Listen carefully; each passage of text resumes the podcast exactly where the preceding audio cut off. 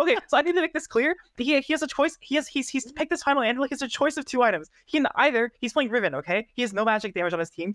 He can either make adaptive helm plus Runaan's Ka- uh, for random Caitlyn, and then and then he can adaptive helm his I think it was his Mord, which is carrying his Evenshroud, you know, protect your Evenshroud and make Runaan's Caitlyn. Which I think is Caitlyn's best item, by the way. or or you can make BT Caitlyn and Shiv Garen. I I don't like the BTK Caitlyn. You I Shiv the like- Garen. I I I I, I, made, I don't know maybe with Shiv Mordekaiser or something. I, I forget. It's it, uh, whatever. Okay. Okay, so wait, was it correct though when you watched out the line? Oh. Did you think to yourself, "Wow, this Aegon guy is cooking"? He was correct because he got his uh, Caitlyn accolade every single time, so he lived. But I think there's a little bit you can do about the positioning to not get your Caitlyn accolade every single time. Hello, everybody. Welcome back for another episode of Don't Talk If You Don't Know, the unofficial, official podcast dedicated to all things high level teamfight tactics in North America. And today we have episode number 42. Today is February 15th, 2024. It's live from 7.30 p.m. Pacific. Happy Valentine's Day to anybody that did celebrate it. Uh, that is something that some of us in TFT actually uh, do. Unlike some uh, certain individuals who might be tweeting about it and posting that they didn't do anything. uh, Bryce, my co-host, as always, how was your Valentine's Day? How's life been since our last episode?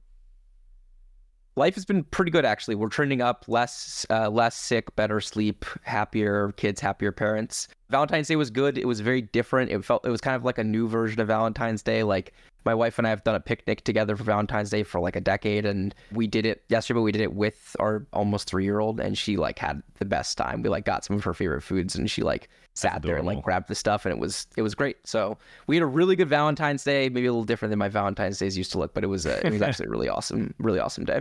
Awesome, nice. awesome. We have a returning guest, Rainplosion. The last time we had Rainplosion, I believe, was our fundraising episode for the That's Vegas right. Open, and then prior to that, we had Rain on for a different set. So, in terms Wait, of the- talking about tournaments, it's been a little bit of time. So, Rain, welcome back. How's life? How Happy was uh, the past week for you? Past week has been great. I've been, I mean, I was just so happy that so much of lab got into regionals. You know, one, two, three, four, and regionals might just all be lab. That's right. That's right. It feels Love like it. the lab is really starting to come into their own. We could talk about a little bit more how it does feel like they're still being underestimated, but it feels like is it fair to say that you're like one of the leaders of the lab, or you, do you feel do you consider yourself kind of like one of the members? I'm at the very least the figurehead. I don't that makes me the leader. Um. Wait, what's the distinction? There's some distinction hesitance your around that. i- wait in your head? What's that distinction, Rain? Okay, so so the thing is, I'm happy being like the person kind of like leading the charge and whatever, but like I also am like lazy at like organizing stuff. So, for example, I don't know. I think Vanilla could be considered uh, more so the leader of the lab, just because he's like more on top of like actually organizing. You know, when we do stuff together. So you're you're the when you say you're a figurehead, it's more about like to represent the lab, right? So like for example, we have Rain Oh, as part of the power For rankings. sure. Yeah. Rain's like submitting it, but it's actually Rain submitting it on behalf of the lab. For people who didn't know. Oh, Yeah, Right, the you power know. rankings I actually had a very little to do with. wait, I didn't realize that. Rain, your ballot is like an aggregated ballot. You all work on it together. Oh no, that that last ba- the last ballot I actually had nothing to do with me. Most of the ballots like or so like a lot of the recent ballots I submitted like it's just like nine people yapping and call about like what they think, and then They like do I like their kinda, own like overruled podcast, the- Bryce. They're just like I mean, gathering, they're assembling. That's They're on- that's honestly amazing. I'm I'm so happy that that ballot exists in the pot in the rankings. That's great. Yeah, that's kind of cool, actually. Yeah. Okay, yeah, I know. great. I'm like I'm like a figurehead because like I- I'm not necessarily the one leading everything, but like I'm like the person they like the scapegoat, the uh person they can pin the name blame on, or the person they can leash the cloud off of. I don't know. Okay. Someone says Rain is communications and Vanilla is operations. Agree? Oh, I liked it. They have chief officers. That's great. Okay. Thanks for that clarification. In the meantime, you may have heard him chime in if you're listening on the audio, but Noster, who's grown up before our very eyes. I think Noster's been competing quite for some time, but not, of course, only in results, posting back to back final lobbies and booking a spot into regionals, but also the beard, man. What's what's going on here, Noster? When's the last time you shaved? Oh, I don't. I, it's been like a probably over a year now. No, what is it? Oh my yeah, god. probably like over a year. Yeah, I've been going out for a long time. Okay. I don't know, I All like it. Is it is it for a bet Yeah. or are you just kind of like lazy? Like what's what's going on? He's rocking it, Dan. I kind of like I kind of like fidgeting with it a little bit. Honestly, it's kind of like uh, you know, whenever you see those people in movies, they just yeah.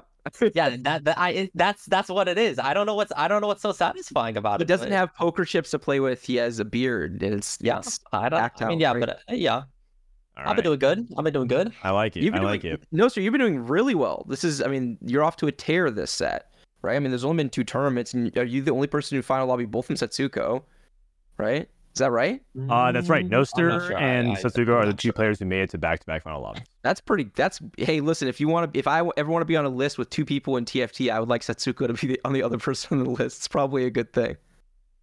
Yeah, I, I would agree. Uh, Um, I'm, I think that the my results are are kind of just me. So a lot of people get tricked into people like Soju being bad in tournaments because they're bad on ladder, but Soju's actually really good at like dialing it in and becoming really focused in tournaments. I think that I in me in the past two tournaments I've just kind of let it go and just like I've had music on in the background. I'm not really like so focused in, and I'm just kind of having a good time. And I think that that has helped a lot. That's awesome. Can you talk a little bit about the timeline? Uh, for people who don't know, Noster, the last time you made like a really big splash, in my mind, and correct me if I, I missed anything, but I remember the last time you were kind of at least revered and feared in, a certain way was set four, which happened to be the last time there was a chosen mechanic uh, versus the headliner. Is this something about the set mechanic? Because that was the set you hit rank one. You were in top eight at lot in tournaments back then. And then there's like this big gap. Like we don't know between set five and set nine, but then now you're back. Is it is it something about the headliner mechanic in general? I think it just helps tempo play a little bit because you can get access to units a little quicker. I, I I don't know. I don't know what the correlation is. I really don't. I got no clue. I would just guess tempo. If I had to take a take a take a stab at it. Bro, if you're throwing a dart at the board, that's what you're that's what you're throwing it at.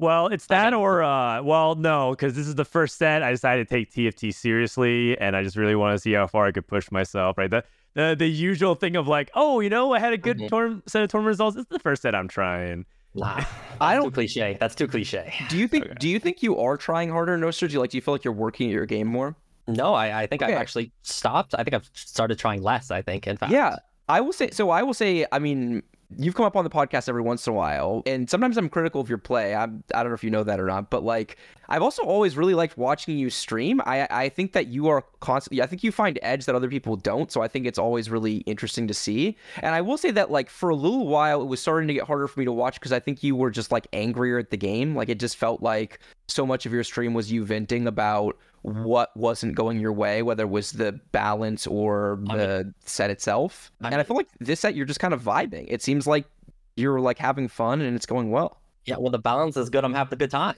Yeah. I mean, I mean, I think that, it's- I think that be I think everybody? Isn't it deeper than that though? Let's be honest. Like there's Yeah, no I mean, way it's just the balance. Um, Yeah, I mean, I think I'm just, I think I just don't care as much. Quite, I think that's, I think that's honestly. I just don't care as much. I think that I'm a little bit more disconnected. I think I've been not too emotionally connected, but definitely significantly invested in the past. And I think that I'm just kind of chilled now. I'm just, I've just chilled it out. I It's love maturing is another way to think about it. Not not, I'm- not necessarily I'm not talking about like how you are developmentally in terms of like, you know, growing up literally. I meant more about as a competitor.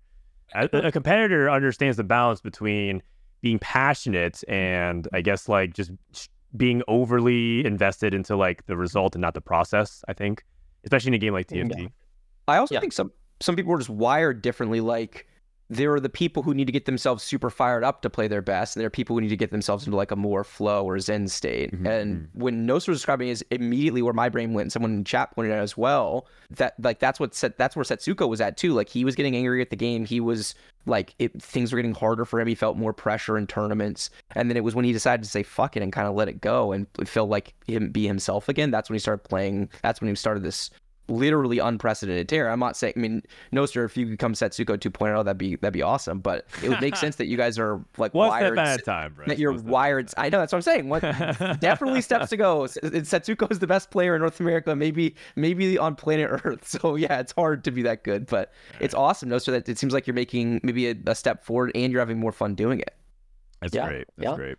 Let's dive into that a little bit more in a second here, as we are gonna just talk a little bit about things that's happened since the past week, and not that much. I think the first thing that's forefront on most people's minds is the B patch, and the B patch specifically has changed a few things for people who haven't known. B patch came out uh, yesterday, and we have augments that have been disabled. We have traits that got nerfed, and a couple of bug fixes. So just I'm gonna walk it through real quick, and then we'll just get some immediate reactions off of you know what the patch is. Extended play has been disabled. It actually has been bugged this entire set. For people who don't know, extended play actually randomly doesn't give you a component, even though you three star punk units. But still, it was actually really good. They didn't fix that, and they said that it's just not worth it. And Heartthrobs also was bugged, and that it didn't do anything. It actually just gave you K'Sante and Aphelios, or at least I'm understanding it basically didn't do anything.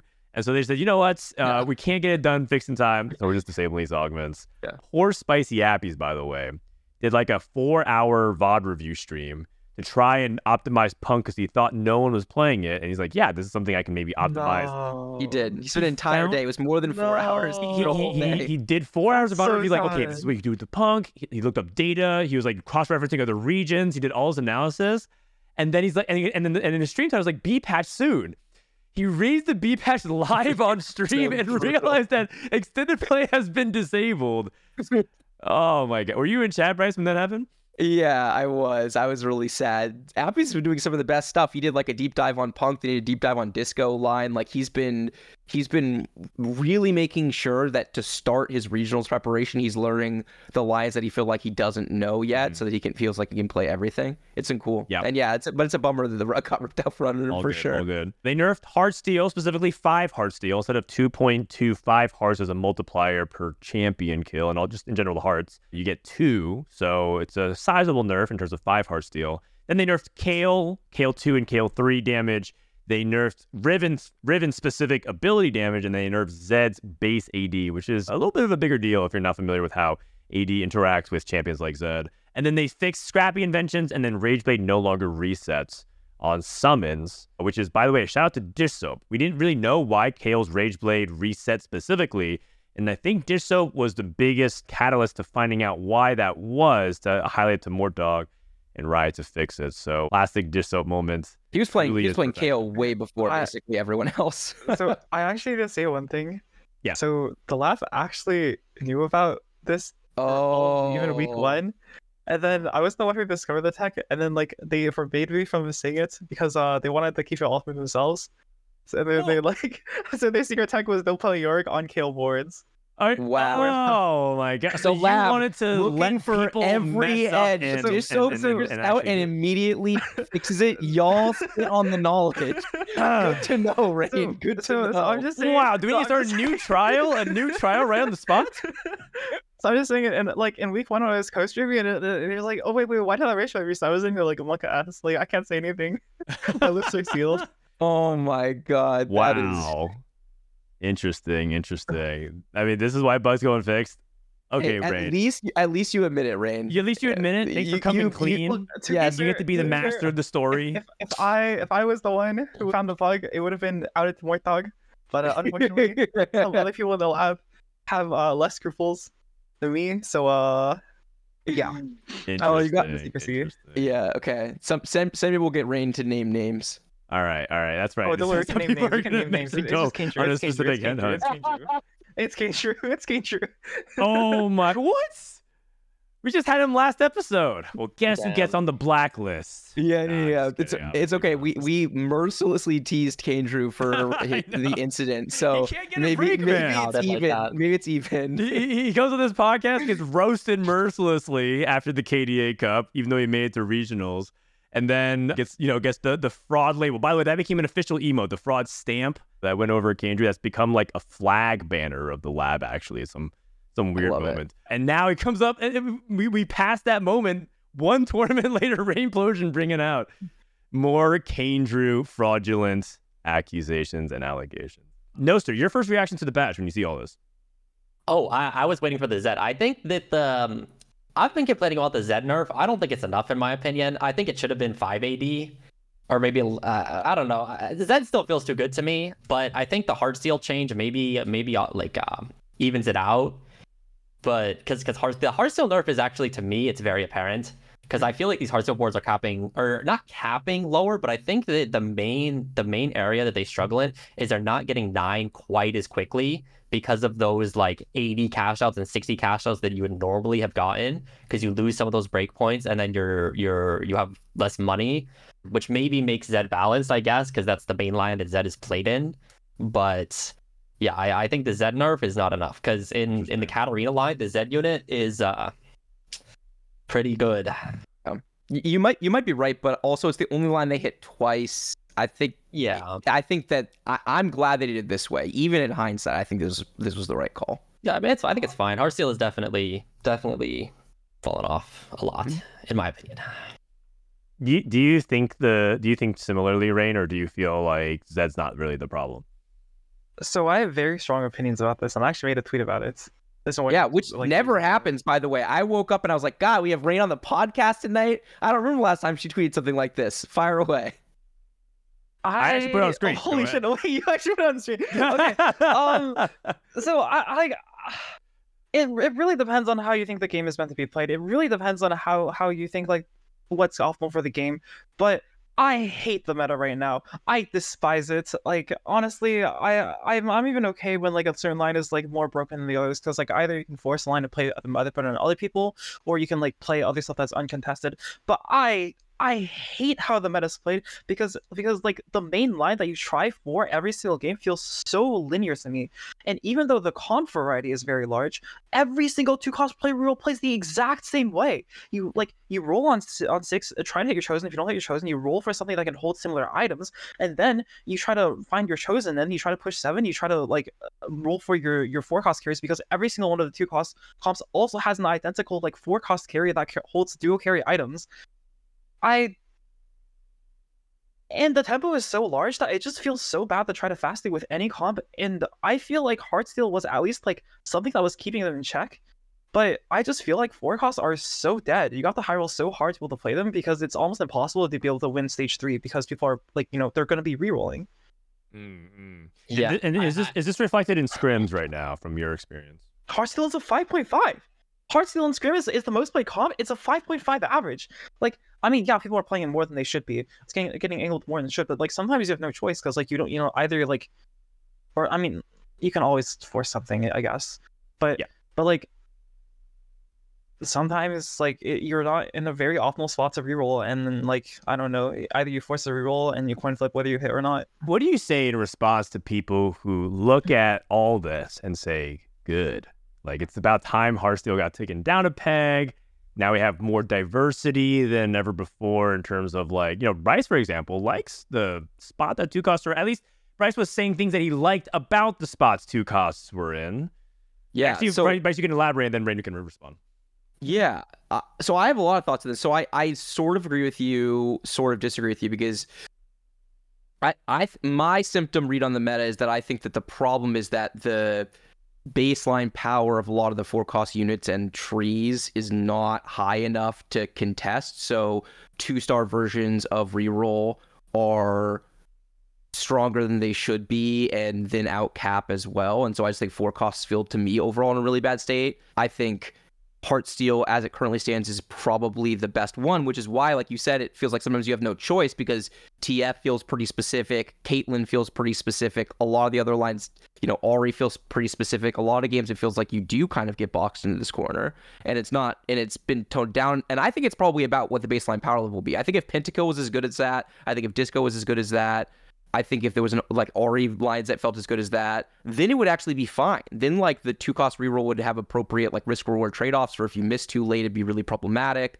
You wouldn't get to go and hit your two star four cost because a lot of them would be getting played on other people's boards, right? Whereas a lot of these units are like uncontested outside of the reroll lines. So uh, that that's my read on it. But I do I do agree that I think that for me, this regionals patch is going to be overly reroll heavy. I really like having a lot of viable strategies in my favorite TFT metas. I think it's important for reroll at one, two, and three costs to be like val like a viable option. But I think optimally TF like a good player should play those lines like five out of twenty games max. Max. And this is like a lot more than that, right? Like a like a lot more. Okay, Yeah. so we threw a lot at mean- Rain. I, so I'll just say like like I, I actually agree with like basically everything that Bryce said. For for me as well, my favorite meta would be when from like if you have their game plan and defined like by default you look for a four cost comp, and then like if you natural a lot of copies or have a good spot for a certain reroll, like you identify the conditions, then you play it. Yep. Which you should be actively looking to do. And like honestly, it's fine if even like half the games are reroll, like you know, because it, it is a skill identifying the lines you play, identifying like what what you pick, what you go for on carousel. Like all of those are like I think they're healthy for the game. I just hate that like the default is two cost reroll. Noster, there's I'm gonna call out. He loaded into every single lobby. It's loaded, Noster's loaded every, no, no, no. He loaded into every single lobby, typed uh, on portal selection, kill slash Sherry and the Siri and deafened. Like I don't know what else to say. Like I like like yeah, like he played the patch correctly. I mean, if you look at my games, I, I played a lot of those lines too. You'll notice that I played a shit ton of two cost reroll, and, and that's why we both did well. But but I hate the fact that, that that's how the patch is being played. I hate it. Okay, Noster, Um, get in here. I'm re- I'm really curious for your take on this as well. I I agree with both of you, but I think that the main thing that enables both of the the um the four costs to be bad and the two costs to be good is superfan. I think that the fact that if you're playing four costs and you don't have superfan, you have to have three items in the four stage to even have a chance against three star two costs with three usually bis items which it it means you have to have good items. You have to have the four cost units with good items to have any chance against people who just lose streak early and then have good items, and then the four costs just don't stand a chance, and the two costs are just allowed to effectively stomp out the four costs. I, I, I, I think I like where you're heading at because this is going to be a follow up question, uh, just philosophically, and then we're going to bring up something that Mortdog said to kind of transition the topic. How much of this is because of headliners as a mechanic? Uh, like because of the way things have spiked and headliners have bonuses and everything like that. Because for a while, do you remember at the beginning of the set when people were talking about just two star four cost just smashed everything, right? Because of headliners. And it felt like nothing B roll was viable whatsoever. And they and then they had to do some weird stuff, and all of a sudden Jax started becoming more popular and Yone and everything like that. So kind of going back to full circle here, is it is it something like headliner mechanics or headliners fine? And it's really about something more like the super fan that's what's being discussed. Maybe this is a hot take, but I actually don't think that headliner is that influential in this meta for what comps are played because I think that generally and obviously there are plenty of exceptions from this but i think that generally the uh, how far you are ahead tempo wise if there wasn't headliners it's about the same like if you're getting a free two star four cost on four two it's probably about the same as getting a free three star two cost at four one Wait, i think really? yeah I, i'd say it's about the same type of wise I, I in my opinion i mean maybe that's a hot take Interesting. Hmm, okay. Rain, what do you think about like people pointing at headliners? Because I've heard this discussion in a couple different circles. People were just like, man, headliners just it's just headliners. At eleven, everything's gonna reset, everything's gonna everyone's gonna like remember what it's like to play more honestly instead of like this, you know, headliner and you, you get like a hero grab bag or you get like a random duplicate all of a sudden three spike out of nowhere. What what do you think? I don't know headliners necessarily the problem. I think I've had a lot of fun playing around them, like seeing like buying a Caitlyn chosen on a on a flex roll down. I've played some like garbage like Caitlyn Karthus wards sometimes, and like I I mean I think they like promote like pretty flexible play, but I mean I kind of highlighted it in the tweet, but I think it's just three superfan three KDA which makes this meta specifically so bad because the three superfan three KDA package is so strong.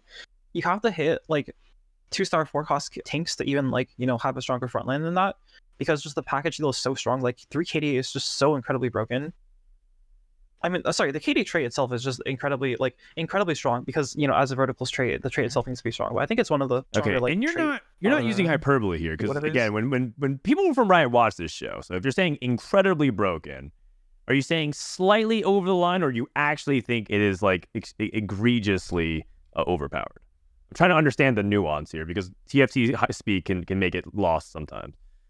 So uh, from a balance perspective, you can't nerf them too much. They are actually like from a balance so balance like balance wise they are actually incredibly broken, but you also can't nerf them because you can't like the these they actually need to somewhat stand up to four cost frontline because for a lot of comps, this is your best like frontline. Like if you're trying to play any sort of Ahri comp, for example, um, you'll almost always include like these super fans in, unless you know some other vertical trait is broken like Sentinels. So unless you want to make like Ahri herself an unviable comp, it does need to be some level, some baseline level of, like really really strong because it literally does need to compete with a four cost frontline.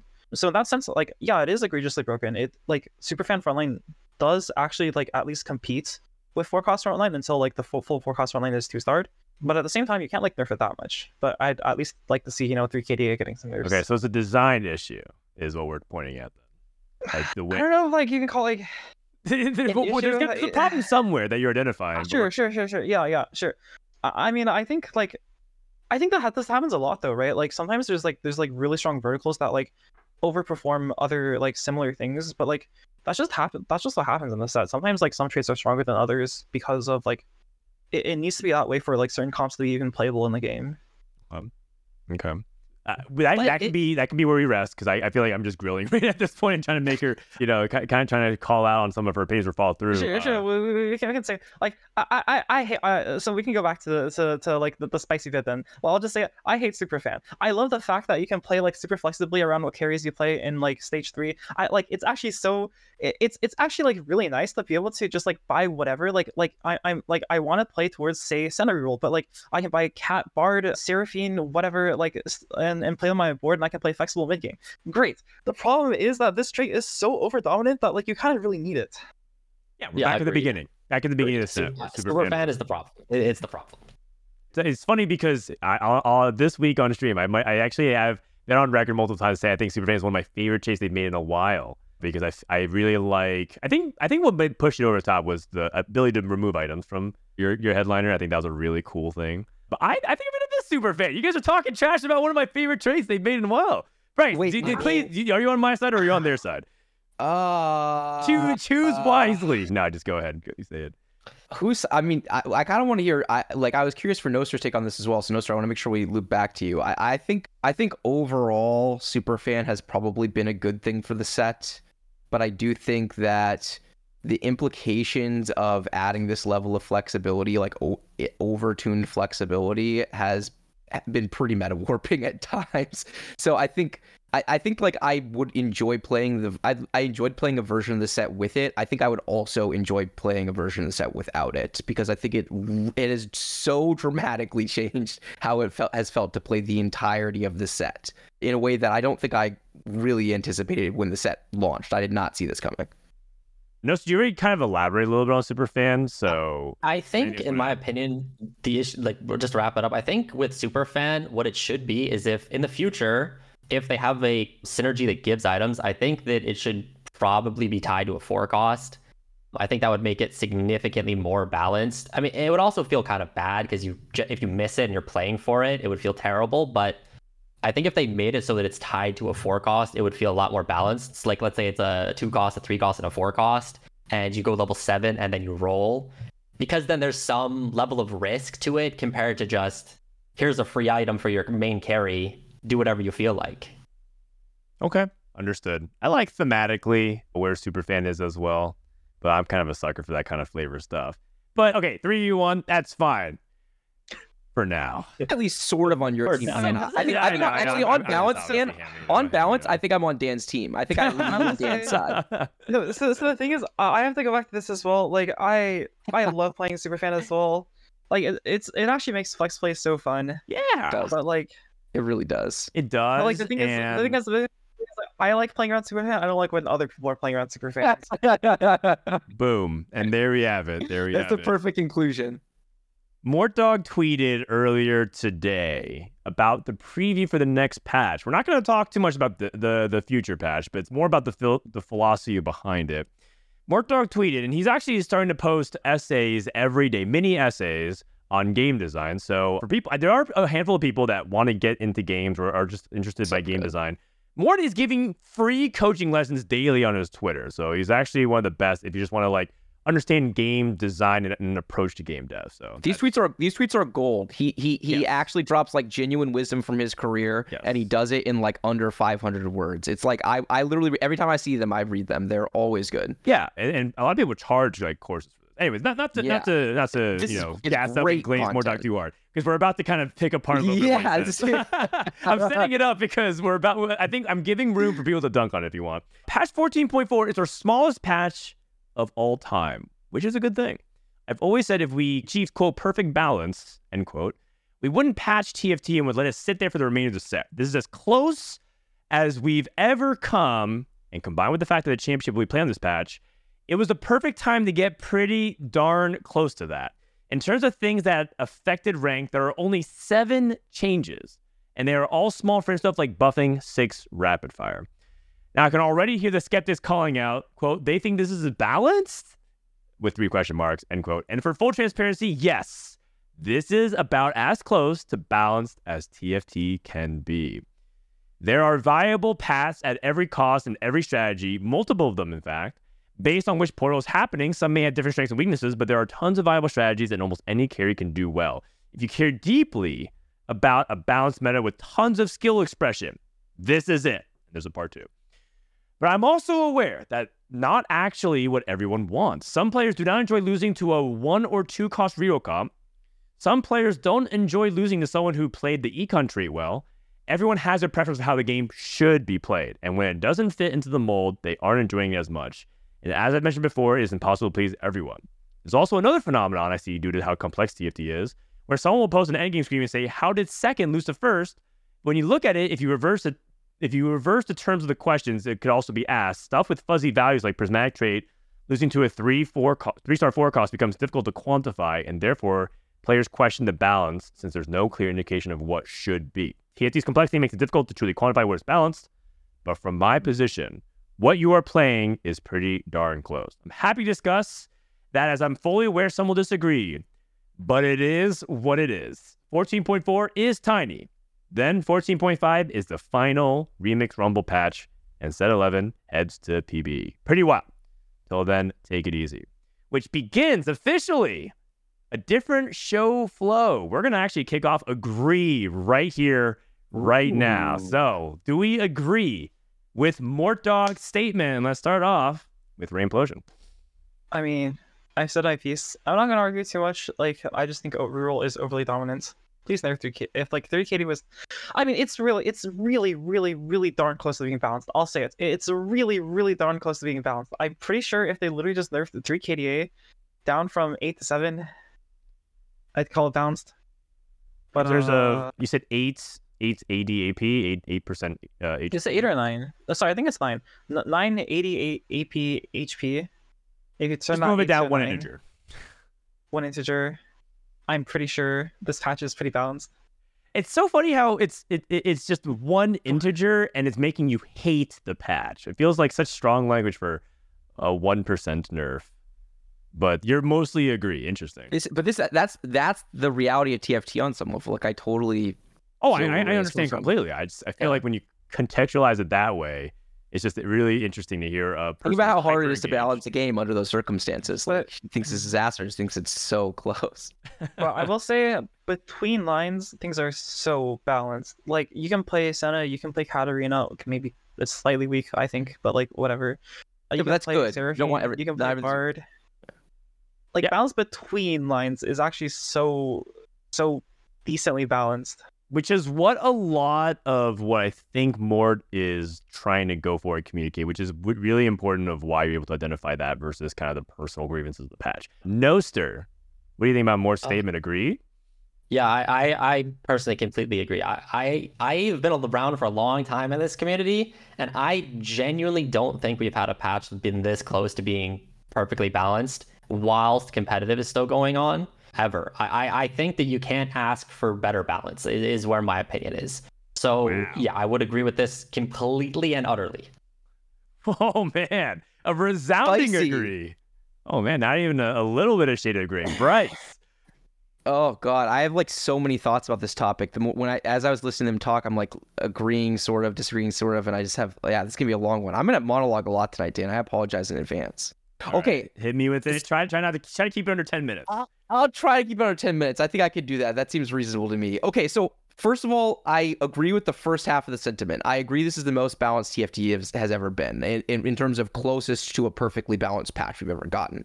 I don't think this is going to be my favorite patch. I think on on balance, I agree with Rain that even though it's a pretty subtle amount of changes that need to happen, it if you load into TFT and you think to yourself, 10 out of 20 games, I'm going to be playing two cost reroll, I think something has gone wrong. And so I don't, uh, even if it's not 10, even if it's eight or seven, that still sounds like a really high number. I think that, It's for, more than ten. yeah, it might be. It might be. I don't know. But whatever winds up being, I, I'm very clear it's going to be too high. We'll have to see how regionals plays out. Because in fairness, well, the two of you did very well last weekend, playing a lot of two cost reroll, the person who played the best tournament was re replay, and he played none.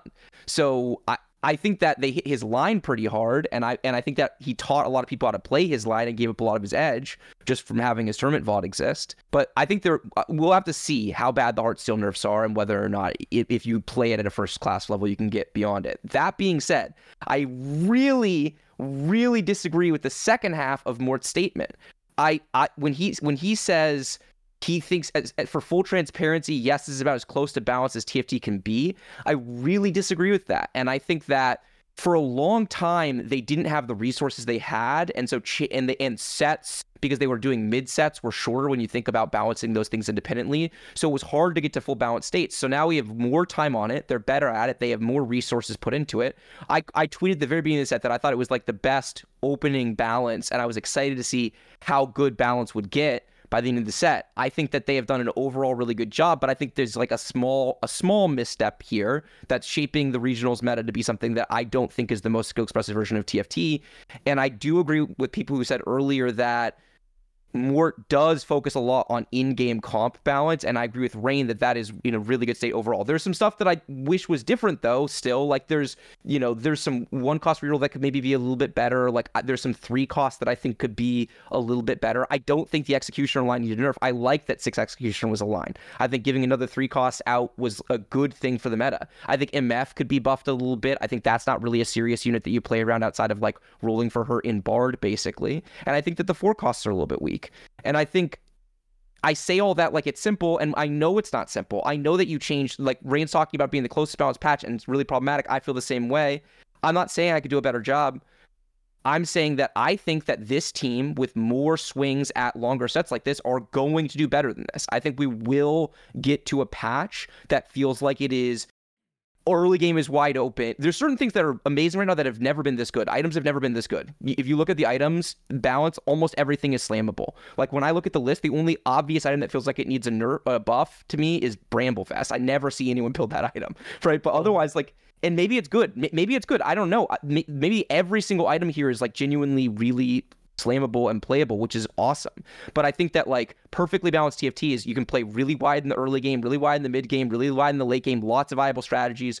Four cost is kind of your default. I agree with what Rain said that like it should you should be, you should always be looking for reroll. You should always be rewarded for finding those lines and playing them well. But that's not the heart of TFT. So for me, it's hard for this to be the best patch ever. I think that's probably where I am. Okay, I won't elaborate too much. Chat agreed 70 30 split. And I think people disagree probably just have disagreements about parts of it because it's hard to always fully agree with a big block of, of words like this. I'll just say one thing is that a lot of what Bryce says, I think, represents what I think represents a lot of what the podcast thinks, represents probably what most people say, think about in this chat. I have to just say one thing, and this is just me putting devil's advocate because I think it's my responsibility as the host of this podcast. A lot of players disagree with what Bryce just said at his core. They don't want TFT to be like that. They don't want T- they it, the end game balance between lines is what they're looking for because they want to be able to feel like this is the game that I want to play a Seraphine reroll, and it went really well. And now next game I queue up, I can get a novel experience by trying Senna instead. And that very subtle aha of like, okay, they actually use kind of similar items and similar setup is enough of an in, in, in, in, ingenuity, right, to feel like, wow, that's great. I love TFT because that's where most people's investment in the game stops. But for us, that's where it feels like it begins. When you first make that connection, you want to make that that that you want to replicate that aha moment like dozens of times. And when you realize that you can do that for 35 minutes at, at a time, that's when TFT becomes truly beautiful in our eyes. But for most people, it stops. And that's why Bryce, that's why Marvel movies are successful and they do so many of them ad nauseum. That's why people refuse to make anything besides like the sequel to the most latest hit video game, Call of Duty 102.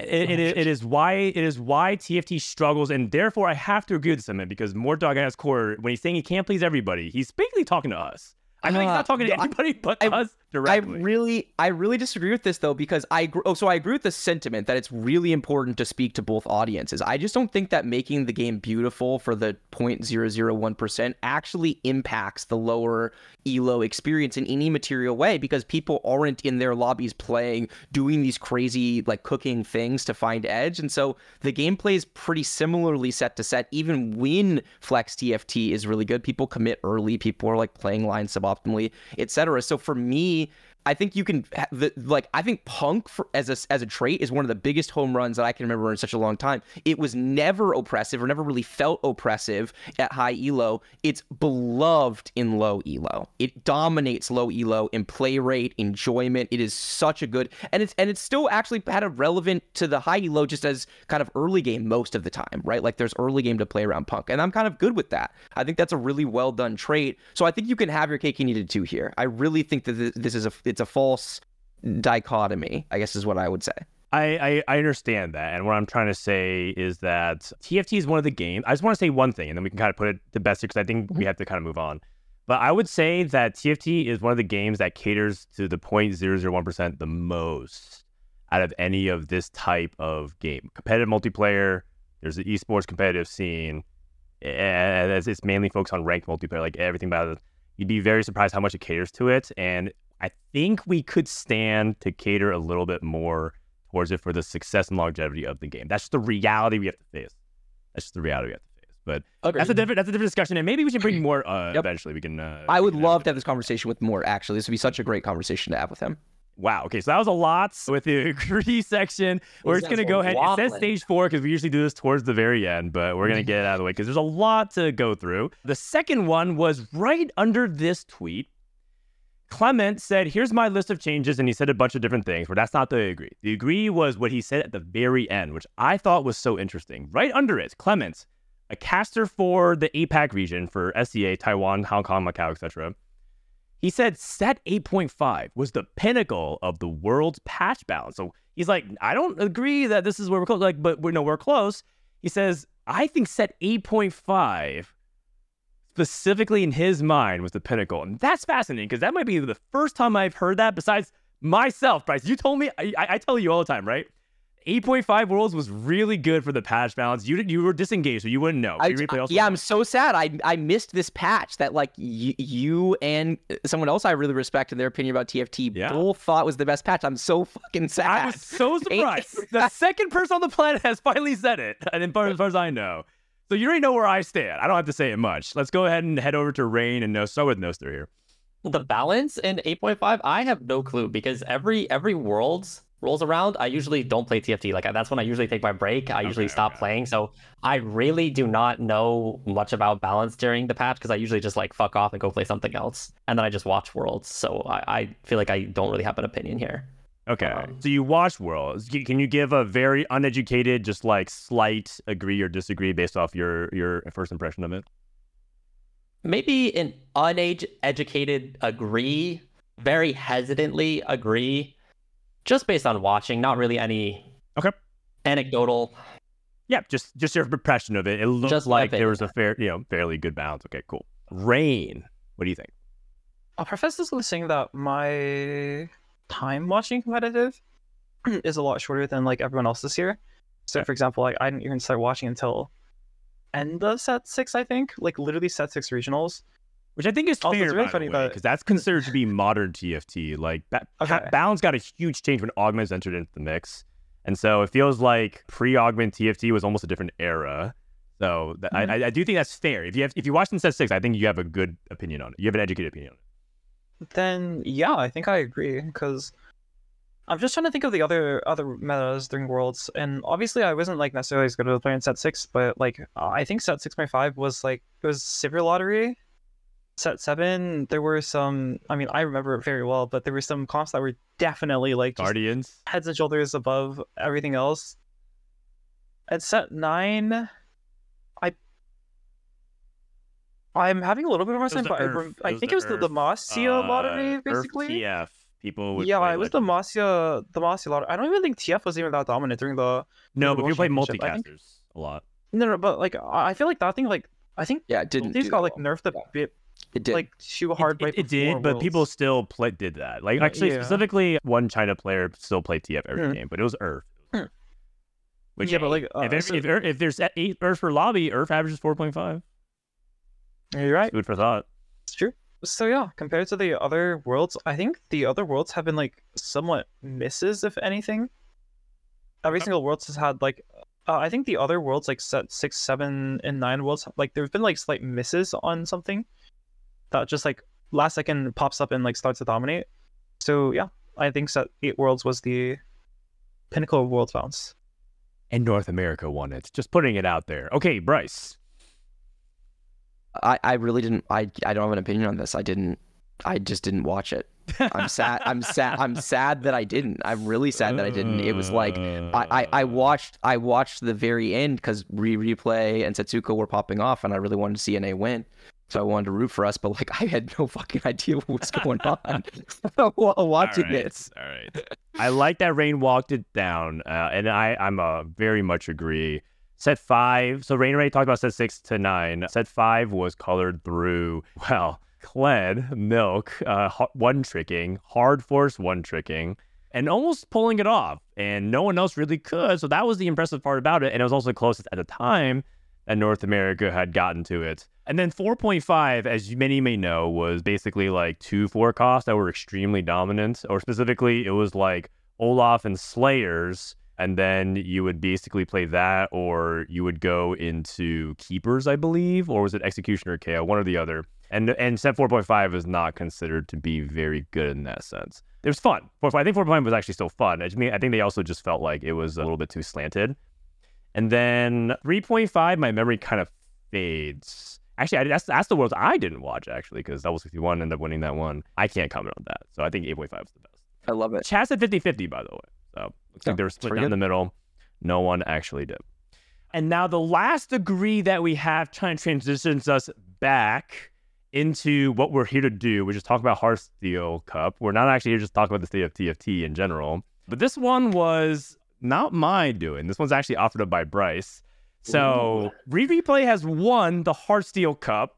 And if you guys saw what happened on a stream earlier, he came onto uh, my regular stream to talk a little bit about where he belongs in the conversation for North America in terms of top players. So the final agree is Re Replay belong in the same tier as Setsuko, Dish Soap, and Wasian. And when we specifically talk about this tier, we're talking about the elite of the elite, the creme de la creme, the very top of the top of North America. Because right now, it's in many people's eyes a three horse race. And Re Replay is saying for a long time that he belongs in there. So let's start off with the the others, and then we can go into to Bryce because Bryce wants to go last, and he he actually has a, a lot to say about it. So we'll start off with Rainplosion. What do you think after Re Replay's performance at Heartsteel Cup? Because consistency, his consistency over the past year and winning the world championship, does he belong in that same tier? Oh no, past controversy. Um Damn, this one's hard. Uh I mean the main problem like I think everyone has always had with putting him in the same tier as Setsuko, and Wasian is that it's really hard to watch his excellence because his solo queue games are troll as fuck. And even when he's talking about the game, and even when he's talking about the game, I'm pretty sure this guy's trolling half the time. And like I can't tell if he's being an idiot or like being just like just just trolling. And I'm pretty sure he's trolling, but like like you know it's only like ninety percent sure. You know, like like what if he's actually serious? I, I don't know. I I don't think I can just cause cause like I don't I don't like like I I think it's fine if you put him fourth. Uh, but like. Uh, I don't know. It's just hard for me to put him in the same tier as Sets, uh, Setsuko, Dishsoap, and Wasian because with those players, you can literally like watch their excellence, and with replay, it's like, I don't know. Half the time, this guy acts like an idiot, and like I, I think he's, I think he's just putting on an act, but uh, who knows? You think? Okay. I- Uh, I did bother you, So and- rain, and I think that- I rain think- is like I a disagree, but like a slight one. You're like kind of a Okay, I, I'm Kinda just saying if we had more tournaments and, and we actually I actually had more chances to study this guy, like I I mean I don't know I'm down to agree. Like I think his Heartsteel Cup he played phenomenally from the three games that I I personally VOD reviewed, but like okay. I, I don't know I, I don't get the opportunity to watch it like to to to VOD review this guy much because like I, don't think it's worth VOD reviewing his his his stream vods. Interesting. You're not the first person to say that, by the way. It's actually been a common sentiment across. Mm. Noster, you're up next. Um. Mm, okay, so so he said something when he was on here last week, I believe, that he said if you're not gonna believe in yourself, then who is? When he ranked himself number one, Mhm. and I kind of agree with that in the sense that I- think a lot of the time these these rankings are are a little bit You can say not overdone, but I think that when it comes to ranking players, I think that it's just so much how much does somebody bring in that specific tournament or at that specific time that is so kind of hard to to quantify that I think people like Setsuko and Dishsoap have consistently showed up with. And I think to put somebody that's won worlds and has won I think two other tournaments besides that, I think that you you have to you, if somebody has one world think you have to put them in this group I, I think to not put them in this group is too disrespectful So you agree on principle. You agree on i principle. i agree on principle yes Okay. By the way, before Bryce starts, I like what Kia said. He said, disagree. Re replay is better than these frauds. this man won world. Holy. Wait, Dan, I, I, I, frankly, that might be true i mean winning worlds does is is the is the pinnacle It is the Okay, Dan- pinnacle. it's something Dan, I- that none of these people have done yet. Yeah, and I'm going to go real quick because Bryce wants to kind of go as well. I think right this very second, yes, but this can easily change to a no in a week after uh, when regionals happens. He basically has the opportunity. I think the doors open. The chat actually is a 53-47 split. People are ready to be convinced, man. People are ready to be convinced. I think you've been given the moment. You've also talked yourself up so big. I'm ready to put you there. But you gotta do something good here, right here, right now. Especially if you're if you're not bluffing. Replay also is on the stream saying he's probably gonna take set eleven off. If you're not if you're not bluffing about that, then this is your last chance. And after that, you if you, if you, if you if you if you could have egg on your face in the moment, I don't know if that door will open up again for a while because yeah, you had you know two really hot streaks, but these guys are consistently at the top three, and it almost feels like it's ironclad. So you have a very brief moment. A ray of light is shining down. What are you gonna do about it? We'll find out in seven days. Uh, I'm Love a it. slight agree. Bryce, the stage is set for you.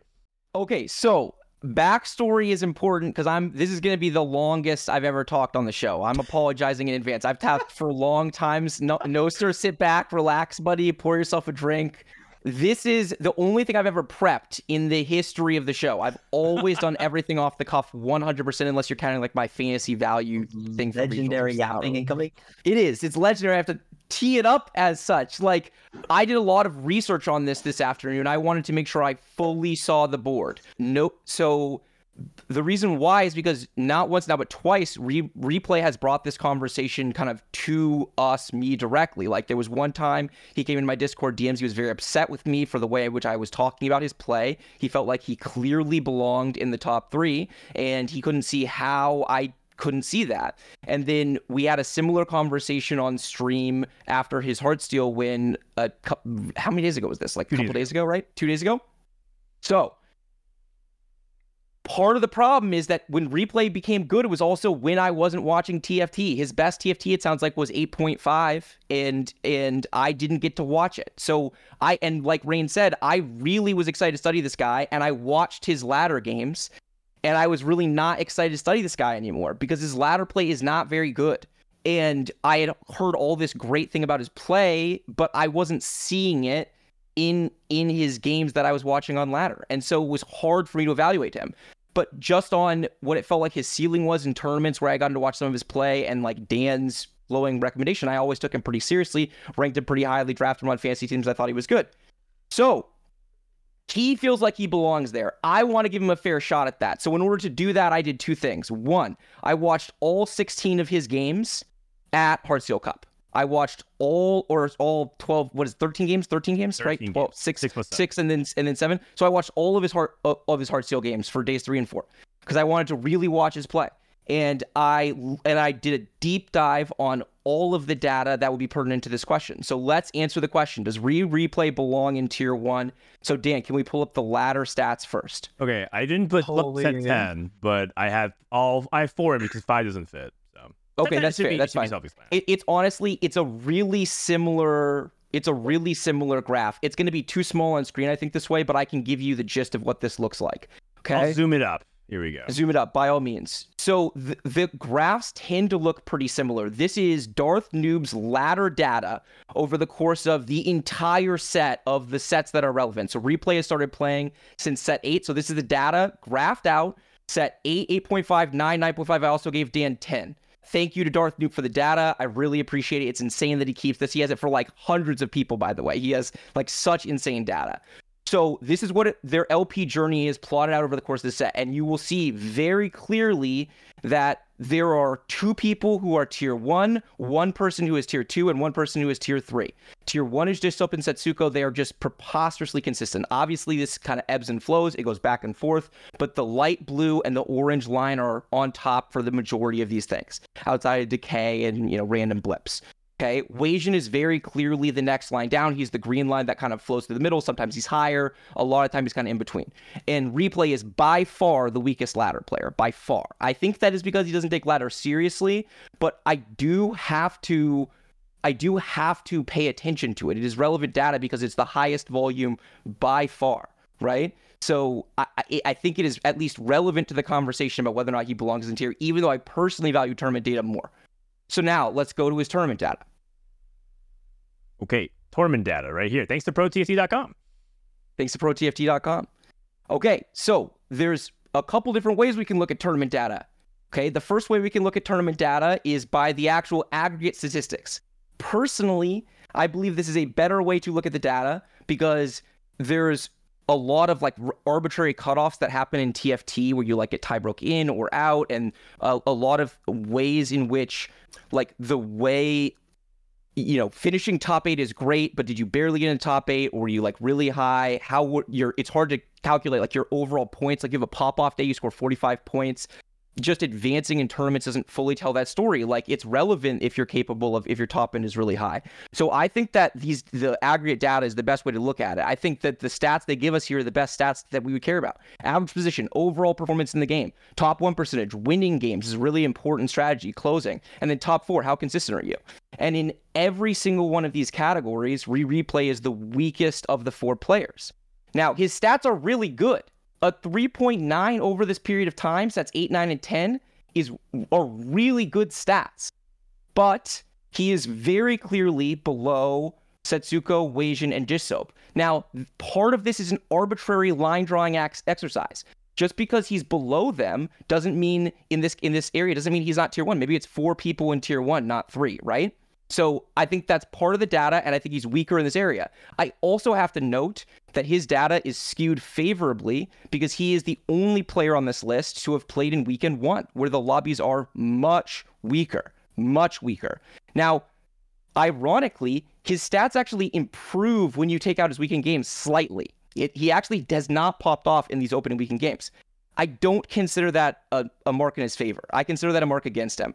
You should have better better data. The next on this list is Kane Drew in terms of AVP, and the reason why his AVP is really good is because he plays a lot of games against weaker people. So maybe replays just not taking it seriously, but like catching strays again. Leave the man alone. I, I'm not trying. to I'm just saying Damn it's, it, he's already dead. I'm, I'm just saying it's it's it's relevant, right? Like he doesn't get to just decide what when he when he cares and only want to be evaluated based on when he cares. Like he should be playing better against opening weekend players. And he's the only player on this list to have busted day one or day two, and he busted day one, and that is a big mark against you. I don't know what to say. Like that is Dish Soap Wasian and Setsuko would never. They they would never day one a tournament. There is no fucking way if you made them play day one, they're day one. If they're playing at all seriously, even if they're not playing seriously, they're not going to. So I think that's a mark against them. Okay, so now let's let's talk about the fi- the wins and final lobbies. Setsuko has the most wins. Wasian replay are the others with wins. One of his wins is Worlds. That's a really fucking big deal. Winning Worlds is a really, really big deal. He gets a ton of value for that, Mhm. right? Yep. But but it's just one tournament in a game of really high variance. So there's only so far I can value that. Chris Moneymaker won the World Series of Poker. No one who knows anything about poker thinks that Chris Moneymaker is good at poker. I don't think that's what happened in replay. I don't think replay got lucky. I believe that it was skill expressive, and I believe that replay popped off that set. I am saying though that one tournament it's hard for me to overvalue when someone who just barely missed at NA regionals could have easily gone and done really well. Like there's a lot of variables there. So I give him it's the most valuable tournament win, but it doesn't mean that I automatically put him in tier 1A. There were people who have come close to winning worlds that were not that good. And then he likes talking about final lobbies a lot. Setsuko's the most. He's clearly the second most. Weijin and Dishsoap are gapped. I think when you add top 16, this stat does not look nearly as favorable to him. I think it's kind of an arbitrary cutoff, like 8 versus 16. Yeah, it's final lobby, but like, is finishing 8th that much better than finishing ninth? Not really. And so I think, you know, Weijin and Dishsoap have had a lot more top 16s and haven't gone to final lobby. So he gets points for this. And then the weekend one play you see at the bottom. So for me, in this area, Dishsoap seems the weakest because Dishsoap has no tournament wins. That does say something. I do think there's RNG there, but that definitely says something. And he's also the fewest final lobbies as well, which also says something. It does matter, the 16 to 18 gap. So I think in this area, it's pretty clear that replay does belong in in that same tier. I don't I don't know how based on like looking at wins final lobby performance, looking at games this way, you could say he doesn't belong there. And and I also think that there's a fairly significant gap if you add top 16s and final lobbies versus anyone else, which would also suggest tier one, this is the four. Okay. Okay. Uh, Okay, so, so- uh, so wait, Bryce, agree or disagree? No, I'm not done. I'm not done. I apologize, everybody. oh, but, oh, oh, but- sorry, sorry. so no, no, you're Ah, good. we, so we need an that's just intermission. Yeah. that's just the stats. So now the Oh, we now the eye at stats. so now the eye so Oh now the my eye test. Okay, I watched Oh, all of his test. games. Okay, Okay, okay, yeah. this was not a lucky win. He played the best TFT at Heartsteel Cup. He had huge edge over the field. His stage two play was better than than a ton of people. He preserved HP way better than people, and he was by far the best AD flex player. I think Setsuko was probably the next best, and I think it's probably not by far in Setsuko. I think they're probably pretty close, but I think that there's a huge gap after them in, in terms of how well they play that line. He bought way more units on his roll down than than most players, and he got way more stable in stage four than other players did It's playing the same way. So it was a completely deserved win. In some ways, it was ridiculously impl- impressive TFT. But he also made more mistakes over the course of those 13 games than you will see a player of the tier one make. You don't, I'm talking Oh. about mistakes that Twitch chat's going to point out, right? I'm talking about mistakes that are like, Oh. he got this unit trapped, or Zed had to walk all the, you know, Sunfires and Narnia, or Zed had to walk all the way around to fight to get into it off of uh, like kind of obvious positioning stuff. Um, so I, he had a couple of games. He had a KO game that was a disaster. He had a TF game that was a disaster. He really only looked good on AD flex, but he looked really good on AD flex. Even while making these mistakes, he was so far ahead of people in terms of how he approached it, what items he was slamming, how he played into the line, the different combinations of the boards that he would play was really good. So that's my eye test. I didn't get to watch him play a ton of TFT before. I've watched his play stream play badly. It- you know, so his stream play is not very good. I've watched this, and his highs were insanely high. He also had some low lows. So where I wind up on this question to decide whether or not I agree or I disagree is I agree with I agree with Dan that it is a, that this week it's make or break. For me right now, he is barely out of the same tier as them. I think the stats gap and the consistency gap over the course of these tournaments, I, I penalize him for the weekend one stuff, but I think that his skill ceiling as a player when he is locked in is as high as Setsuko's and higher than Weijin's or Dishsoap's right now. And so for me, if he has a good regionals, especially after like teaching the whole fucking server how to play AD Flex properly, like everyone watched these games or should have, then if he finds edge enough to do it at regionals, I don't know how you could possibly leave him out, even if he's slightly worse on the overall statistics. Because I don't think he's giving you your his A game as often as these guys are, but I think that his A game stands up to there's no questions asked. Okay, that's it. Sorry, that was wrong. I, I, I wanted to have a thorough answer, and I couldn't think of another way to do it. So here we are. All right. I all right. apologize, everybody. Ah. I appreciate some good yapping. Yeah, that was legendary tier. Okay. Can I, can I Now, do add- we agree with Bryce? All right, let's just cut it there. Let's just cut it there. Now we can't we can't keep going on this. First of all, thank you, Bryce. I think we did a really thorough investigation, and I also appreciate. Yeah, you guys can call it yapping, but Bryce puts in the research. A lot of people who yap, they're doing things off a very surface level or even completely uninformed commentary on it. So, Bryce, I think that was really good. Also, I do think that it's interesting that Bryce and I fall basically like within that same range, but I think I'm slightly in as opposed to slightly out. But I think it's like a 51 yard mark in a football field level thing. It's like it's it's like it's like inch, it's like fourth and inches to me right now. Totally And. I, and I want to see him convert. I would love more players with the elite territory. I think NA is better with a bigger elite tier. I'm not trying to gatekeep. I want to. I want more reasons to do that. I want Rain to reclaim her set seven form when she was a world's contender. I would love Noster to, to put on the largest final lobby streak we've had in NA history. He's right now at two. If he gets there three or four times, he's up there with Setsuko. I would love to see that consistency. Yeah, okay. I, I thought I thought I was like, wait a second, is it only is it only three? I thought I feel like because I feel like somebody surely has done like. No, I think it's three five. right now, and I, Oh, I really? It's- think it's oh, Setsuko. I mean, not- but I have to go and, and fact check. Socks might have that as well, but I have to go into that check. Either way, I would love to do that, and that's partially why we did disagree. Because with that being said, let's talk about some Heartsteel Cup and how people's uh, experiences with. We did this in a really different order than usual. Hope you guys enjoy that. Rereplay's in chat, by the way, having a good time. Also, I'm really sorry, Kendra. I don't know how, but like, no matter what happens, your name gets brought up, and it somehow seems like you're excluded or dunked on.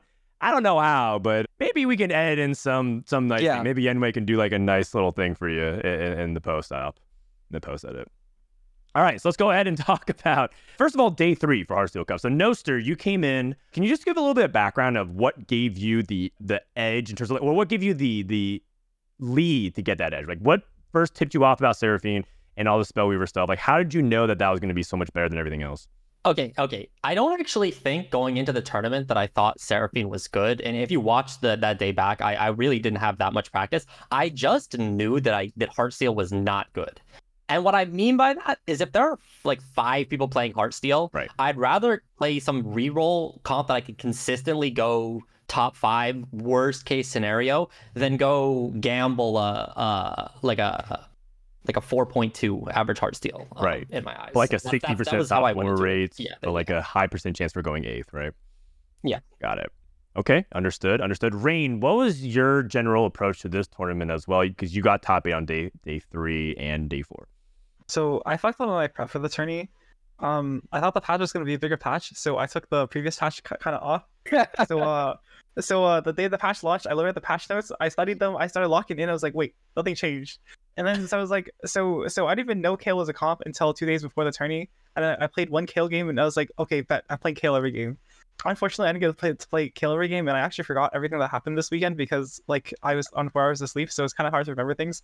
All I remember is that I stayed away from playing Pentakill, even though like like even though there were a lot of people in my ear telling me that Pentakill was secretly broken, and I played a lot of I think I played mainly AD flex and two cost AP reroll. I think were the two lines I played the most. Okay. okay. And then I forgot all about day one because I was on four hours of sleep.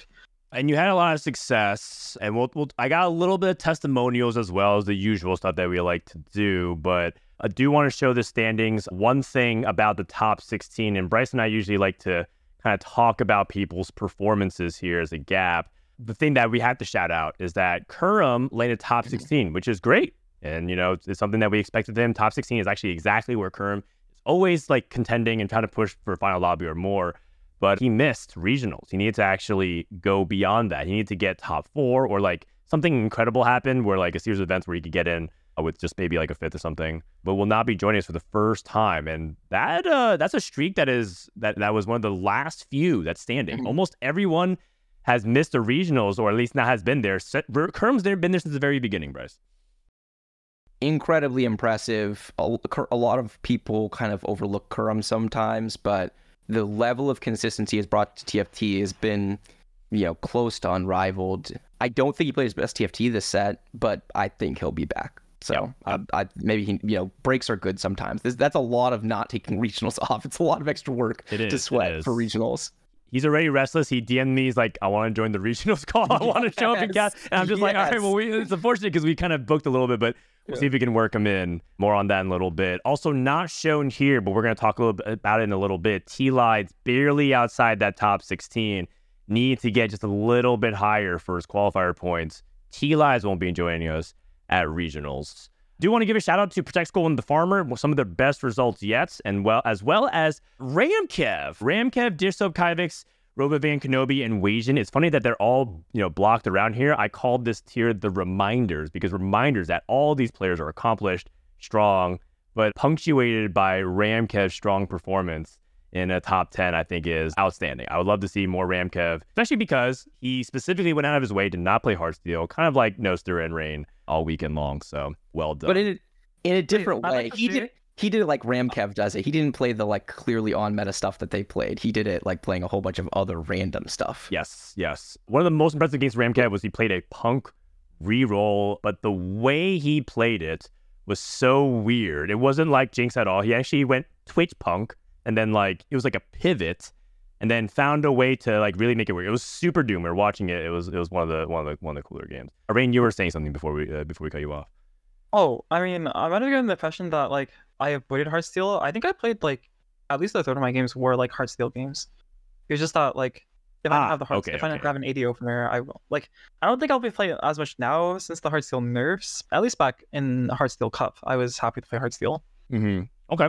Sounds good. That was good. Well, here's the final lobby recap. In case you haven't heard, Rereplay won with this pretty significant gap, three points over everybody else, with no and bonus and no bonus. That's that's, yeah. the, that's the punctuation. No bonus points. Robin got second, and that's a great result. But Robin, by his own admission, was high rolling all weekend and got second with bonus points. Billy, great job by Billy. First top podium finish, 41 points. And then Noster, of course. And everyone had those bonus points to really help them.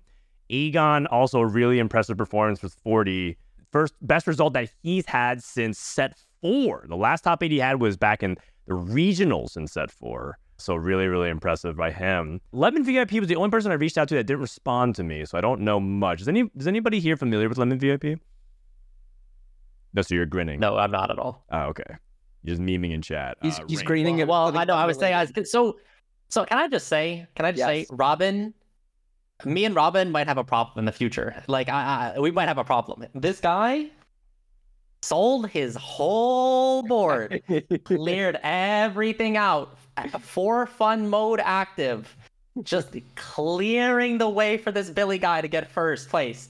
Uh, Like, I, listen, man, listen, I, I I respect it, but at the same time, the guy owes me like he owe if I ever meet him, he owes me like a like a like a meal or something. I minimum, minimum meal and and Yeah. and, the, and the drinks. dessert. All, Uh, all you so can for, drink. For people who don't know, the very last game, you can see Billy Kincary got first place, eight points, and Robin got second. In this moment specifically, where there's a little bit of controversy because Robin had a souped up level 10 jazz board, and Billy had last stand That's Jazz Baby scaling Bard and MF. And Robin sold his entire board to Chase Illaoi three and got a second because he missed. I think he had eight Illaois, and unfortunately he lost in that situation. And he was going for like a, a big highlight moment. However, him going there's there's speculation about whether or not one Robin is allowed to do that, right? Like is that in, in- influencing competitive integrity? Two, if he had not sold his board, he probably could have beat Billy's board as well. But even though it had last stand, and it's, it's sort of ambiguous, right? It's one of those things that you have to kind of use your TFT knowledge, but he should he theoretically he has one of the strongest boards in the game possible, so Robin should be able to win. If he won, he would Noster would get a higher placement and more prize money. That's what Noster's referencing. And two, and this is where we're going to bring up the testimonials, that actually would have, I think, stopped a player from going to regionals, and T Lives would have gotten in instead because of the way the standings shook out. So Oh. Robin doing that and going second in that game effectively cost T Lides regionals. Oh, and we, we actually had a response from T Lides. I, I messaged him uh, early this week. I asked him for some thoughts. I said, hey, you don't have to respond if you want, but he was gracious enough to do so. T Lides said, to be honest, Heartsteel was hard. I lost top 16 by one point, which would have guaranteed me regionals, which is already a, a kicker in the nuts. I know in each game I could have probably played a plus one placement on the micro thing, so ultimately it is my fault. Then watching and seeing I might have a chance if Robin wins, and watching the game chance get thrown by going for Illaoi 3 was very discouraging. Who knows if Robin would have even won once he procced last stand, though. I think he's being very fair in that. Ultimately, I don't blame Robin. He had no idea. I just blame myself. So you heard it from T Lives, and you heard it from a lot of people with rational minds. It's, it's not like Robin's like, you know what I should do right now? I should stop T Lives from going to read. He did nothing yeah. like that whatsoever. And a very unfortunate set of circumstances, but that unfortunately did cost T Lives his regional spot price. Yeah, that's a huge bummer. Huge bummer. I'm sad we won't have T Lives at regionals. I'm sad this is how it happened. It, it yeah. No, I mean, I don't blame Robin. Yeah, honestly. Yeah, I mean, I like, I, am just joking around. Like, I mean, it, yeah, it's to- I, no, no, it's not serious either. Yeah, yeah, yeah, of course, of course. I mean, he's like, I'll, I'll be serious on behalf of him. Robin, buy this guy like a like a Uber. Wait, also, wait, also, I'd like to like just ch- chime in on that. I, I mean, I guess you can't over certain, but I'm almost like certain that the fight is not close with Last Stand, and Billy wins every time. Okay. Fair enough. So you want to put the vote in the other uh, camp, which is like it didn't matter. Uh, no, Robin should have. That, that was actually Robin's best play. Well, the last time, the last time, yeah, the last time Robin fought Billy was three turns ago. Robin hasn't made any upgrades to his board because he's literally two starred all his legendaries. Billy has since then hit Lucian three, Lucian two from Lucian one, gotten three more stacks with That's Jazz, and gotten a full combat prismatic. I yeah. don't think it's close. Okay. All right. We got some other testimonials, by the way, from uh, the champ himself, Rereplay. I asked him, What are your thoughts on Heartsteel? He said, Believe in yourself, Pago. That's all he said. Agreed. Agreed. Which in Spanish would translate to believe in yourself, Moshers, because apparently Mosher in Spanish is Pago. I messaged Robin. Robin said, I was feeling a bit unconfident going into the tournament, but I'm glad everything clicked and I was able to perform. I'm pretty sure he asked ChatGPT to write a response for him. Sounds but right. um, I mean, it was actually interesting because I wasn't sure if Robin was unconfident because his LP was kind of low relative to where he is. He was like at 1100, which is like 400, 500 short of where he usually lives. But piece it all together, and he did say he high rolled. He, he didn't actually mention it in this comment, but he did.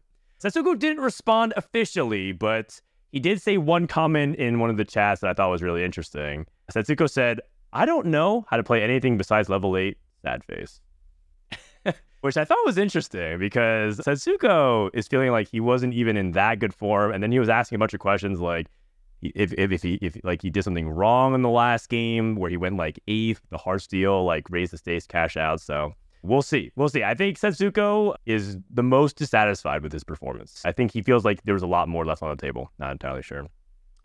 Egon said BT diff. I said, lol, okay, is that all?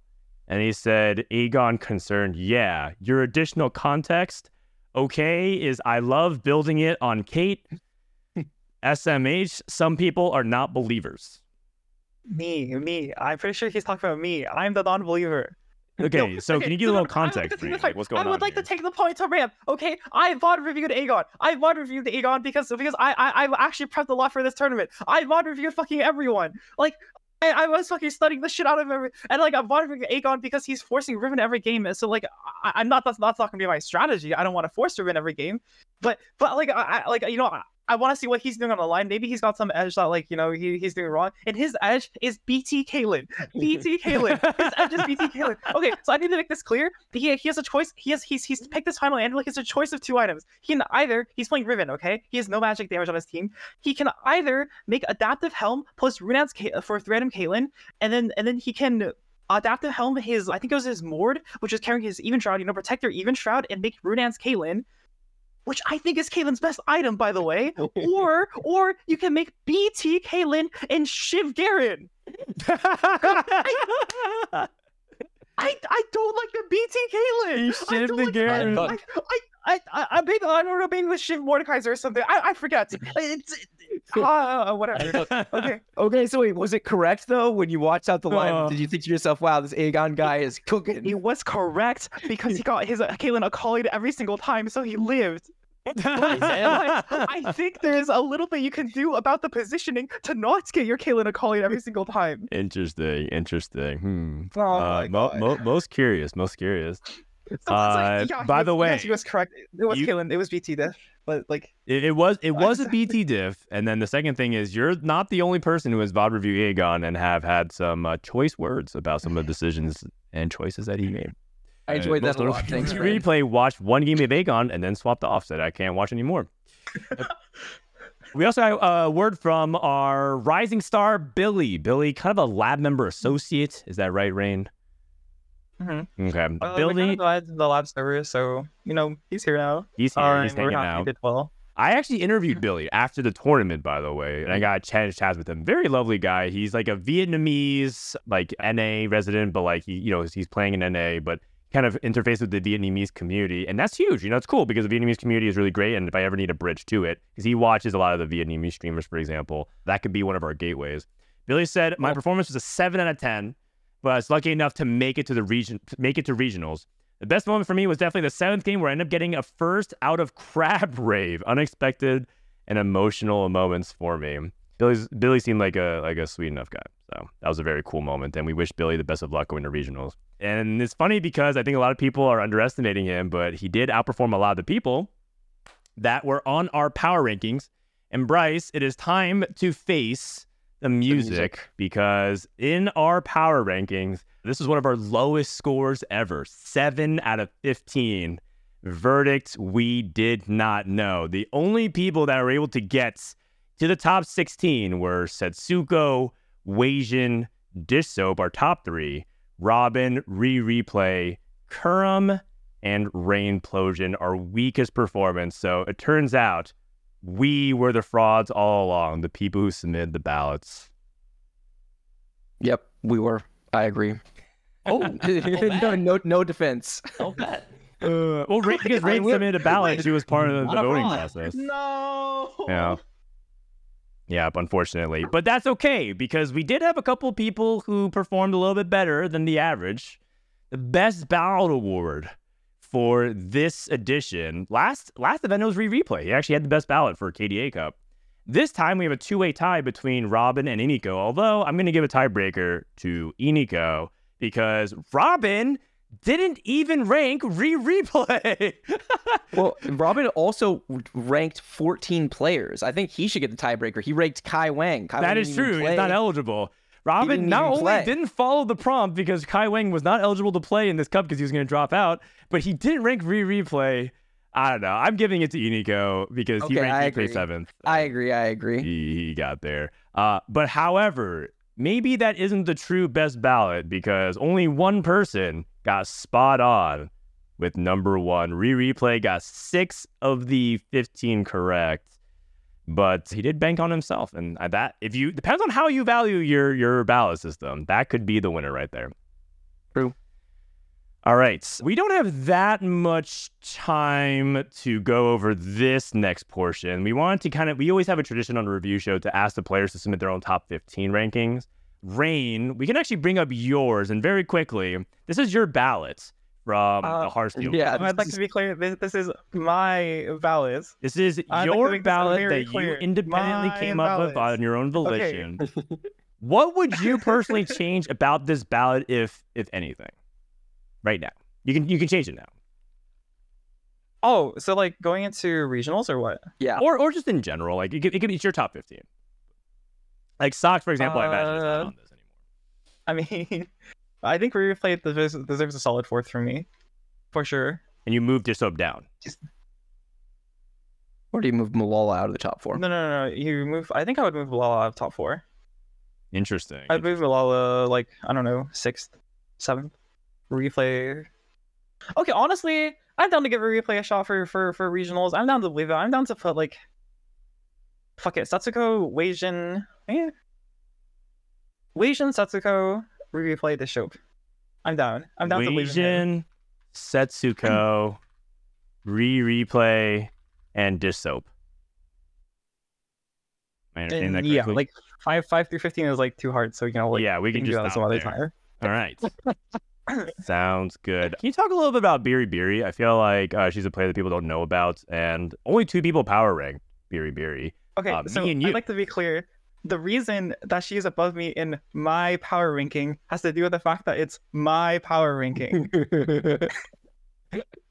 Can you elaborate a little sure- bit further? I'm pretty sure. I'm pretty sure these these lab fuckers like won a ladder. So I think the story, exact story here is the these lab fuckers won a ladder and then discovered for like the first time in like in in like eight months, Fury was two LP LP higher than me. So uh, they put her above me in the power rankings. Ah, little rivalry. I see. I see. Hard to argue with that, Rain. she was statistically outmatched. you. LP was All LP right, all right. the worst player. So for the audio only people, Weijin, Setsuko, Riri played Dishsoap, and then Prestivan, like Spencer, Rain, Kyvix, Ripple, like all these people are kind of like in this mix of 515. Soju, dead last, which, but he still made the top 15. Noster, your top 15. Let's go ahead and walk it through. Noster's top 15 starts at Setsuko, then Wei Si Sion, Wei Sion. Noster at third. Noster put himself top three. Malala, then Dishsoap, Re replay in sixth. Mm, he's gonna see that. And Robin in seventh. Then we have Rainplosion at eight. Weird. AK Force Perfect Count. AK Paid RNG. This goes by a lot of aliases. Soju in tenth. Robovan Kenobi in eleventh. Prestivant, Pokigam, Kai Wang, and Kiyun in fifteenth. So Noster, here's the first question. Where is the first gap that you insert in this power rankings? That's what we always ask. So I was actually thinking about this list, like not even just the top people, just thinking about who I should be watching for regionals prep. And I was just thinking that this list is just rerollers. And I want to say, with the exception of Setsuko, who I think is in a in a great spot with this meta, because I think Heartsteel is going to be far less contested, and I think that that's what he's going to specialize in. If I had to take a guess, I actually say with the gap would be at like 11, 12 range, way down the list. I actually think that it's in a in, a, in a such a reroll heavy meta. I think it's actually up in the air. Um, Interesting. So you think the fir- number one through twelve are equally matched? Is that your way of saying that you think it's higher RNG? I think that there's more. I think there's more. Yeah, I think that I think that people that can play reroll contested and just have and find better reroll lines are gonna succeed better. And you Uh, don't have Keenan in the top twelve? He's- That's like one of his specialties. Uh, I don't know if I believe in Kyun right now. I mean, I, I put him on the list because I do believe in him, but All right. You know I'm a Yeah, but a the reason- fan right now. I'm currently I'm a Keen simp. Uh, the reason that I put myself third is because of replay. Okay, it is only because of replay. Well, don't, don't- hold, on, said- hold on, hold on, hold on, hold on. Don't blame somebody else for your No, no, no, no, no. He's No, no, no, I'm inspired by. blaming- I'm inspired by. inspired by him. When he spoke, Ah. and if you don't believe in yourself, you you don't stand a chance at all. That I took that to heart, and that is why I'm ranked. Yeah, but he put himself number one. He You're saying that one. you're I don't wild care. I don't three. care. I'm still higher than him on my list. I don't care. Okay, And okay, but then did why not say- gap after three? Because if, you- if you believe in yourself, doesn't isn't that where it stops? Oh, but I think there's a, I think that it's anyone's opportunity. I think that's the mentality. Is that I, I'm putting hmm. myself, I'm putting giving myself an equal opportunity. Okay. It's just a flip of a coin, You- man. yeah, All you, luck. you can do it just like anybody else. It's worth noting that replay will be the other non. If if I had to guess, if anyone else in that group non-rerolling, replay is up there. But I also don't think Dishsoap will reroll as often. I think he really likes playing around four costs. Like the consistency of him, the consistency of that in theory is appealing to him. Yeah, Malala's and Scrim's playing a lot of Heartsteel, but we'll see. We'll see. Interesting. Real quick, so you, you said after 12. What about Pokigam Kai Wang then? Let's just talk about them very quickly.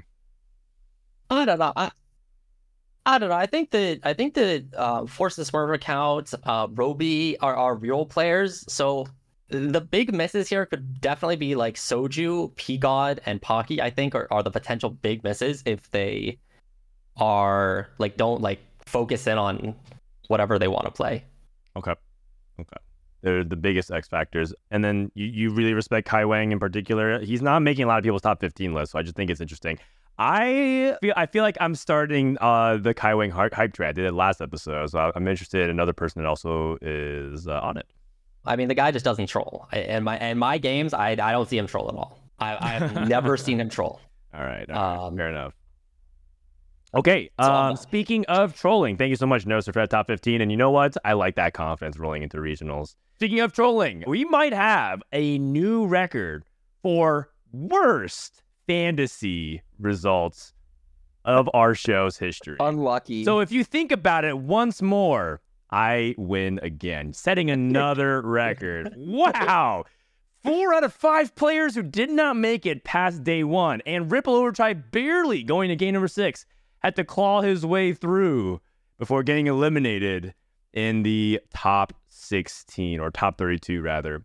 Rereplay not only won Heartsteel Cup, not only put himself first on the ballot, Yeah. arguably winning best ballot, and not only arguably may have cracked the tier one of North America, but he also won our fantasy draft with five players through. Bryce, you take third place. It was actually pretty convincing. It's a good it's a good third. I mean, yeah, it was convincingly gap, but my score is pretty good. Four out of five to the final day. That's not bad. I It's, just it's not bad. they were they were really good. This was a tough draft. it was a tough draft, and I would say that where I think you did very well was get a lot of value off of things like the one dollars. I think that was good. I'm I'm really mad at myself because I got talked into Socks on the podcast. People were like hyping him, and I was like, ah, I just want to. If Socks is good this tournament, I really want to have him on my team. He's a dad. Like I'd love to root for Socks. But I would have picked Rain in that spot. I'm pretty sure that would have gone better. That would have that would have gone better for me if I had Yeah. just listened to my like pre-draft plan. And, and I mean, okay, well, first of all, no one could have anticipate that Socks would have gotten equivalent. I think he tied for last in the entire Yeah. field, and so I think that there's that. And two, uh, it's funny because I was considering multiple people for this last pick for degree, and not none of neither of them made it out as well. So all players I was looking at did not. yeah. Which means that there is something in the water. I'm not entirely sure what's going on, but I think I won too much previously. There has to be a curse because my draft is really not that bad. It's really not. These players are not like all like likely to to to, to get day three. So it turns out that I've discovered I am cursed, which means You are. if anybody wants me to draft their opponents the next fantasy draft, hit me up because I have a newfound discovered power. If you know Rainplosion, you're like, hey, my look, my group's looking a little tough. You want to draft some of these people in my lobby? Oh. You got, you got, you just gotta let me know because you gotta gas up whoever you think you don't want to do well. Because apparently my no, fantasy results up with a cannot get worse. This is a historic low. I just need to come up with this list by like next Thursday rates. We can uh, Uh, yes, time. next Thursday. Some Next names on there? Thursday episode. We don't actually have the graphic up, but do we have it confirmed, Bryce? We have it confirmed. Okay, We do. that's right. We don't have it because we're at the end of the episode. The next episode is going to be February 22nd because, as you can see, we're on our way to the regional finals. I wish I had time to do it. I didn't have it today, actually. But our episode for regional finals will be K3 Soju and Kiyoon as our special guests that preview the Re- Remix Rumble regional finals. That's right. It's kind of a tradition. Soju once more wants to clear Bryce in the fantasy draft. The first time ever in set nine, Soju beat Bryce in fantasy. He's on a he's on a winning streak. He's on a winning only, streak. He's, he's only a one round streak, so no it's a extra win streak nonetheless. yet, It counts but- for shifting gears. Yeah, I, I, I, I'm giving him one. Spot him one. All right. So Soju wants revenge, and we're gonna have Kiyoon on. It's great because we don't really have Kiyoon on very often. That's gonna be next Thursday before regionals. Speaking of regionals, Bryce and I for our unofficial but like uh, kind of official co-stream, we're gonna have Inigo fly up from California to be joining us live right behind me on the couches, and Broccoli is gonna come down from Canada and come visit. So we're gonna have them too as our special IRL guests. Inigo's gonna be here all weekend. Uh, Bryce is gonna try to be here all weekend. I believe he is. Unless something goes horribly wrong, I actually have full coverage. It would be the first Awesome. full TFT tournament I've watched in a long time. So All right. fingers crossed. And then Broccoli is gonna join us for Saturday and Sunday, and we might have some special guests on call if we're able to weed them in. Gonna be full ice production. We're, it's actually exciting. I met, I've had my producer come multiple times. We're really trying to make everything feel a lot better. It's not gonna be like this magical thing. It's gonna be ultimately the same product, but just a little better, which uh, is ultimately the goal. All right, and just like that, we are at the end of yet another fantastic episode. Wow. All right, so let's go ahead and get some final thoughts to wrap up this bad boy. No Noster, why don't you start us off? I'm I'm looking forward to the the next weekend. I, I'm just gonna try and have fun. I think I think that if I have fun, I'll do well. I I think the only mistake I can make is is like trying too hard, and yeah, that's about it. Oh, and also I will contest you. I, I'm calling a line at two one, and I will contest you. I do not care. This guy plays Survivor on and off the island. oh He man, all right. He's declaring man, some people some people type it in 2-1 or even Yeah. stage 1 Noster's typing it even before the first game starts. This is why he came on the show. He wanted this platform for this moment. I like I like it. All right, Rain. I got the tech for next week. I'm playing Garen 2020. Don't contest, please. Oh, whoa. So, uh, Nice, nice. yeah. All right. Rain's just trying to throw me off from drafting her. It won't work. You're on my radar. All right, Bryce. This is a really fun show. Thanks for bearing with the insane monologue, you two. I, uh, Rain, you're always a pleasure to have on. You're you're so funny. I love listening to you talk about TFT. Noster, I really enjoyed having you on. Man, this was a lot of fun. I hope we do it again sometime soon. I'm really really happy to see you doing well and enjoying it more. I'm like really enjoying watching you play TFT this set. The last thing, Dan, I had a blast you as always. The last thing I'm going to say is that while the uh, purpose of the agree and all the research I did was really to decide whether or not replay went in tier one, and I didn't want to muck up the answer, I have to say that in looking at the data, it is not really a tier one in, that includes a group of more than one person. It is, Setsuko is tier one A. His performance over the course of sets eight, nine, ten, y'all, it's just fucking on every metric, ladder, tournament stats, the fucking final lobby percentage, the wins. He's fucking insane at TFT. He is a he is a god. He is a god. So yeah, Setsuko tier tier zero as far as I'm concerned right now. Yeah, yeah. The the true answer to Bryce's question, he actually said it before the show, was that the real answer is that the tier one isn't Rereplay, but it's neither Disto or Wage neither. It's actually just Everyone else is below. But hey, let's let all let's let do regionals do all the talking. Can't wait. And if you guys miss any of our talking, please consider following us, youtube.com slash at DTIYDK. I'm going to type it in chat. YouTube.com slash at We are close to a thousand subs. That gives us opportunity to upload faster, gives us YouTube partner, which gives us preferences and a bunch, a bunch of across the board. Also, we can enable ads on this so that we can feed our editor, Yenwei. Hashtag feed Yenwei. He does a good job editing stuff. I mean, if you also want the audio only, Anchor FM dot or anchor.fm slash DTIYDK. We're also on Spotify. Thank you so much to everyone who hung out. We had a blast from Frodan, Esports Law, Rainplosion, and Noster. Thanks for watching Don't Talk If You Don't Know. And we'll see you next time for more TFT action. Have a good night. Bye bye.